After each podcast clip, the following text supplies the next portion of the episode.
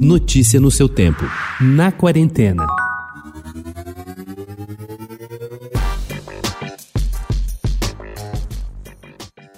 Não parece particularmente emocionante, ou mesmo saborosa, mas o aroma por si só é suficiente para fazer você querer mergulhar na água do tomate. Quase invisível, mas de sabor potente, o líquido extraído do seu suco é o puro frescor da fruta. Acredite, é a essência do verão no prato ou copo. Prova disso é que ela já é há algum tempo empregada em cozinhas estreladas ao redor do mundo. É discutível qual chefe iniciou a tendência. Alguns citam o catalão Ferran Adrià como um dos pioneiros. Faz sentido, o chefe espanhol é pai de diversas criações gastronômicas. The city needs a hero. It needs a Batwoman. I don't want to give up hope that Kate's alive. Give me a chance. Kate is Batwoman.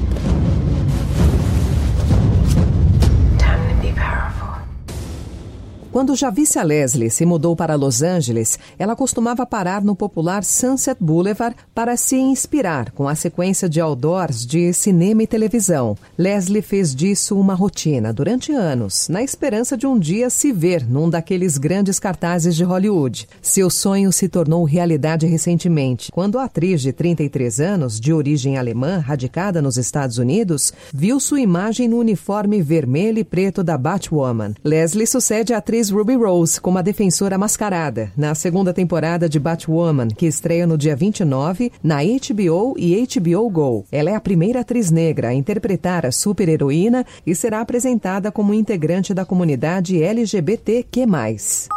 Eu sei que eu falei no meu perfil que eu não tinha nenhuma tatuagem, mas não é totalmente verdade, porque uma vez eu pedi para um cara tatuar um cogumelo ele me sacaneou e escreveu bem-vindo ao almoxarifado. A tecnologia invadiu a vida das pessoas mundo afora e abriu inúmeras possibilidades para fazer com que se conectem estando onde estiverem, no mesmo país ou em pontos distantes do planeta.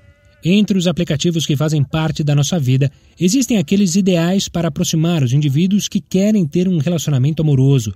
São os aplicativos de namoro. Usando esse tema como mote, Fernanda Jung e seu parceiro Alexandre Machado criaram a série Chipados, último trabalho em conjunto. Fernanda morreu em 2019, que estreou primeiro na plataforma de streaming Globoplay e nesta terça-feira, dia 12, chega à Globo com exibições às segundas, terças, quintas e sextas.